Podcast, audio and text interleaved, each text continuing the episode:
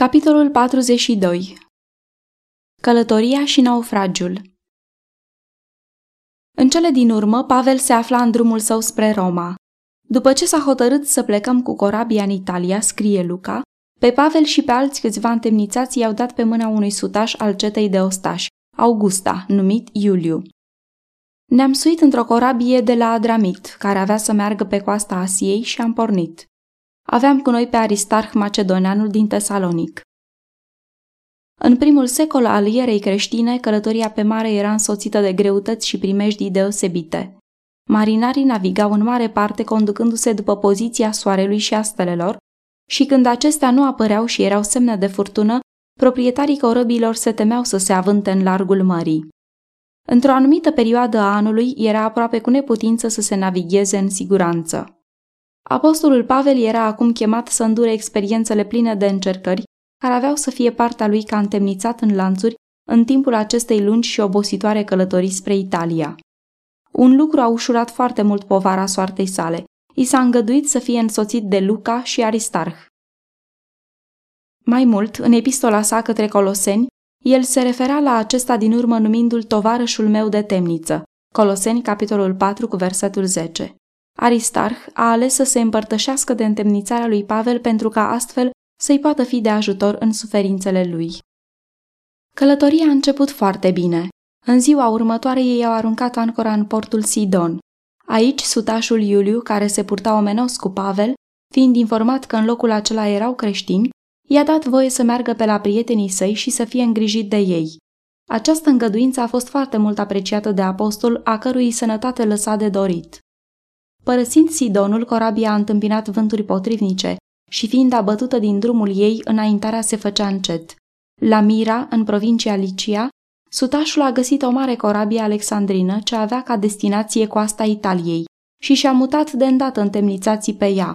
Însă vânturile erau încă potrivnice și înaintarea corabiei se făcea cu greu. Luca scria: timp de mai multe zile am mers încet cu corabia și nu fără greutate am atins înălțimea Cnid, unde nu ne-a lăsat vântul să ne oprim. Am trecut pe la capătul Gretei alături de Salmona. De-abia am mers cu corabia la marginea insulei și am ajuns într-un loc numit Limanuri Bune. În portul Limanuri Bune ei au fost siliți să rămână mai multă vreme, așteptând vânturi prielnice. Iarna se apropia cu grăbire, călătoria pe mare se făcea primejdioasă și cei care aveau conducerea corăbiei a trebuit să renunțe la nădejdea de a ajunge la destinație mai înainte ca sezonul de călătorit pe mare să se fi închis pentru anul acela. Singura problemă asupra căreia trebuiau să hotărească acum era aceea dacă să rămână la Limanuri Bune sau să încerce a atinge un port mai prielnic în care să ierneze. Problema aceasta a fost discutată cu multă seriozitate și în cele din urmă a fost adusă de sutaș înaintea lui Pavel, care câștigase respectul atât al marinarilor cât și al ostașilor. Fără nicio ezitare, apostolul i-a sfătuit să rămână acolo unde erau. Oamenilor, le-a zis el, călătoria văd că nu se va face fără primejdie și fără multă pagubă, nu numai pentru încărcătură și pentru corabie, dar chiar și pentru viețile noastre. Însă cârmaciul și stăpânul corabiei, cum și majoritatea dintre călători și echipaj, n-au vrut să primească sfatul. Fiindcă portul în care ancoraseră nu era bun de iernat, cei mai mulți au fost de părere să plece cu corabia de acolo ca să încerce să ajungă la Fenix, liman din Creta, așezat spre miază zi apus și spre miază noapte apus, ca să ierneze acolo. Sutașul a hotărât să urmeze părerea majorității. Prin urmare, când începuse să sufle un vânt ușor de la miază zi, au pornit cu corabia din Limanuri Bune, în nădejdea că în curând aveau să ajungă în portul dorit. Dar nu după multă vreme s-a dezlănțuit un vânt furtunos. Corabia a fost luată de el fără să poată lupta împotriva vântului. Zvârlită de furtună, corabia a trecut pe lângă mica insulă Claudia și la adăpostul ei marinarii s-au pregătit pentru ceva mai rău. Barca de salvare, singurul mijloc de scăpare în caz că s-ar fi scufundat corabia, era pe apă, legată de un odgon și în primejdie de a fi în fiecare clipă sfărâmată în bucăți. Prima lor lucrare a fost să ridice barca la bord. S-au luat apoi toate măsurile pentru a întări corabia și au o pregătit să înfrunte furtuna. Scurta ocrotire oferită lor de mica insulă nu le-a folosit prea mult, căci au ajuns din nou pradă de plinei furii a furtunii. Toată noaptea a urlat furtuna și cu toate măsurile ce fuseseră luate, corabia a început să ia apă printr-o spărtură. A doua zi au început să arunce în mare încărcătura din corabie. Noaptea a venit din nou, însă vântul n-a încetat. Corabia bătută de vânt, cu catargul rupt și cu pânzele sfâșiate, era zvârlită încoace și încolo de furia vântului. În fiecare minut se părea că scândurile corabiei ce trozneau aveau să cedeze din cauza clătinării și smuciturilor la care erau supuse din pricina furtunii. Spărtura creștea repede și atât călătorii cât și echipajul lucrau continuu la pompe. Nu era nicio clipă de odihnă pentru nimeni de pe bord. A treia zi, scrie Luca, noi cu mâinile noastre am lepădat uneltele corăbiei. Soarele și stelele nu s-au văzut de mai multe zile și furtuna era atât de puternică încât la urmă pierdusem orice nădejde de scăpare. Timp de paisprezece zile, ei au fost împinși de valuri sub un cer fără soare și fără stele. Apostolul, el însuși suferind din punct de vedere fizic, avea cuvinte de nădejde pentru cea mai întunecoasă oră, cum și o mână de ajutor în orice situație.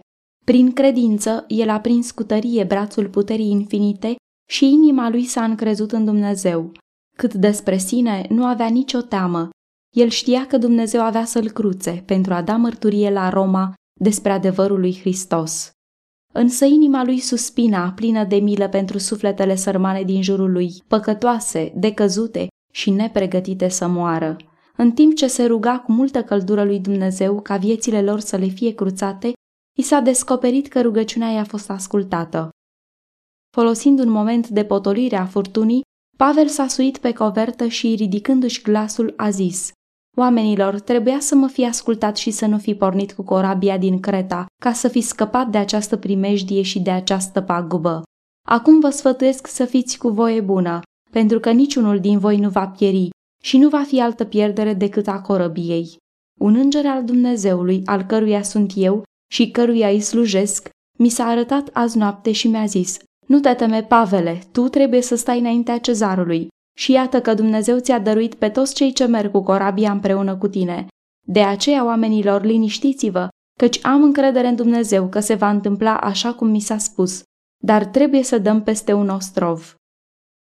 La uzul acestor cuvinte, speranța a reînviat. Atât călătorii cât și echipajul s-au trezit din apatia lor. Mai era încă mult de făcut și orice lucrare ce le sta în putere să o facă trebuia împlinită pentru a evita distrugerea. În a paisprezecea noapte de zbucium pe valurile negre și învolburate, pe la miezul nopții, marinarii, auzind trosnituri de scânduri rupte, au bănuit că se apropie de pământ.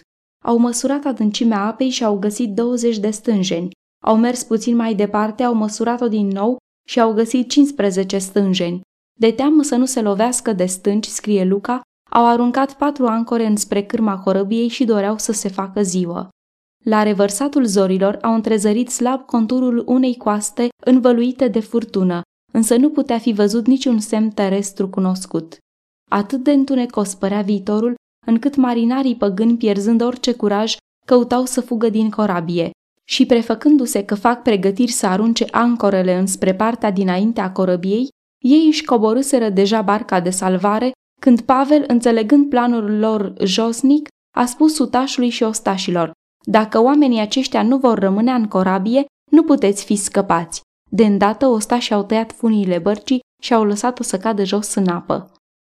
Momentul cel mai critic le stătea încă înainte. Din nou, apostolul le-a adresat cuvinte de încurajare și i-a îndemnat pe toți, atât pe marinari cât și pe călători, să ia și să mănânce, zicând: „Astăzi sunt paisprezece zile de când stați mereu de veghe și n-ați luat nimic de mâncare în gură. De aceea vă rog să mâncați, că lucrul acesta este pentru scăparea voastră și nu vi se va pierde niciun fir de păr din cap." După ce a spus aceste vorbe, a luat pâine, a mulțumit lui Dumnezeu înaintea tuturor, a frânt-o și a început să mănânce. Atunci, obosita și descurajata grupă de două sute șaptezeci și cinci de suflete, care, dacă nu ar fi fost Pavel, ar fi ajuns la disperare, s-a alăturat apostolului începând să mănânce. După ce s-au săturat, au ușurat corabia aruncând grâul în mare. De acum, lumina zilei se arătase de plin, dar ei nu puteau vedea nimic după care să-și dea seama unde se află. Totuși, au văzut de departe un golf care avea maluri nisipoase și au hotărât să împingă corabia într-acolo dacă va fi cu putință. Au tăiat ancorele ca să le slobade în mare și au slăbit în același timp funiile cârmelor. Apoi au ridicat ventrila cea mică, după suflarea vântului, și s-au îndreptat spre mal. Dar au dat peste o limbă de pământ unde s-a înfipt corabia și partea dinaintea corăbiei s-a împlântat și stătea neclintită, pe când partea dinapoi a început să se rupă de izbitura valurilor. Pavel și ceilalți întemnițați erau acum amenințați de o soartă mult mai de temut decât naufragiul. Ostașii și-au dat seama că, în timp ce vor căuta să ajungă la țărm, le va fi cu neputință să-i păzească pe întemnițații care le fuseseră dați în grijă. Fiecare persoană avea să fie lăsată să facă tot ce putea spre a se salva. Totuși, dacă vreunul dintre întemnițați ar fi lipsit, viața celor care erau răspunzători de ei ar fi fost primejduită. De aceea, ostașii au fost de părere să omoare pe toți întemnițații. Legea romană aproba acest procedeu crud și planul ar fi fost executat de îndată dacă nu ar fi fost vorba de cineva față de care toți erau la fel de mult îndatorați. Sutașul Iuliu știa că Pavel fusese instrumentul prin care viața tuturor celor de la bord a fost salvată și, mai mult, convins fiind că Domnul era cu el, se temea să-i facă vreun rău. De aceea a poruncit ca cei ce pot înnota să se arunce de pe corabie în apă și să iasă cei dintâi la pământ, iar ceilalți să se așeze unii pe scânduri, iar alții pe frânturi de corabie, și așa s-a făcut că au ajuns toți tefer la uscat. Când s-a făcut apelul, nu a lipsit niciunul. Echipajul naufragiat a fost primit cu bunăvoință de locuitorii barbari de pe Malta. Ne-au primit pe toți la un foc mare, scrie Luca, pe care l-a prinseseră din pricină că ploua și se lăsase un frig mare. Pavel se găsea printre aceia care erau activi în a ajuta ca ceilalți să se simtă bine. Strângând o grămadă de mărăcini și punându-i pe foc, o năpârcă a ieșit afară din pricina căldurii și s-a lipit de mâna lui. Cei care stăteau lângă el au fost cuprinși de groază și, datorită lanțului pe care îl purta, și-au dat seama că Pavel era un temnițat și au spus între ei: cu adevărat că omul acesta este un ucigaș, căci dreptatea nu vrea să-l lase să trăiască, măcar că a fost scăpat din mare. Dar Pavel a scuturat năpârca în foc și nu a simțit niciun rău. Cunoscând natura sa veninoasă, oamenii se așteptau în fiecare clipă să-l vadă căzând jos într-o teribilă agonie. Dar după ce au așteptat mult și au văzut că nu-i se întâmplă nimic, și-au schimbat părerea și ziceau că este un zeu. În timpul celor trei luni cât grupa de pe corabie a rămas la Malta, Pavel și conlucrătorii săi au folosit multe ocazii de a predica Evanghelia. Domnul a lucrat prin ei într-un mod deosebit de minunat. Datorită lui Pavel, întreaga grupă de naufragiați a fost tratată cu multă bunăvoință. Au fost împlinite toate lipsurile lor și la părăsirea Maltei au fost aprovizionați din belșug cu tot ce le trebuia pentru călătorie. Întâmplările principale din timpul șederii lor sunt redate pe scurt de Luca în felul următor. În împrejurimi erau moșiile mai marelui ostrovului, numit Publius. El ne-a primit și ne-a ospătat cu cea mai mare bunăvoință trei zile. Tatălui Publius zăcea atunci în pat, bolnav de friguri și de urdinare. Pavel s-a dus la el, s-a rugat, a pus mâinile peste el și l-a vindecat. Atunci au venit și ceilalți bolnavi din ostrovul acela și au fost vindecați. Ni s-a dat mare cinste, la plecarea noastră cu corabia ne-au dat tot ce ne trebuia.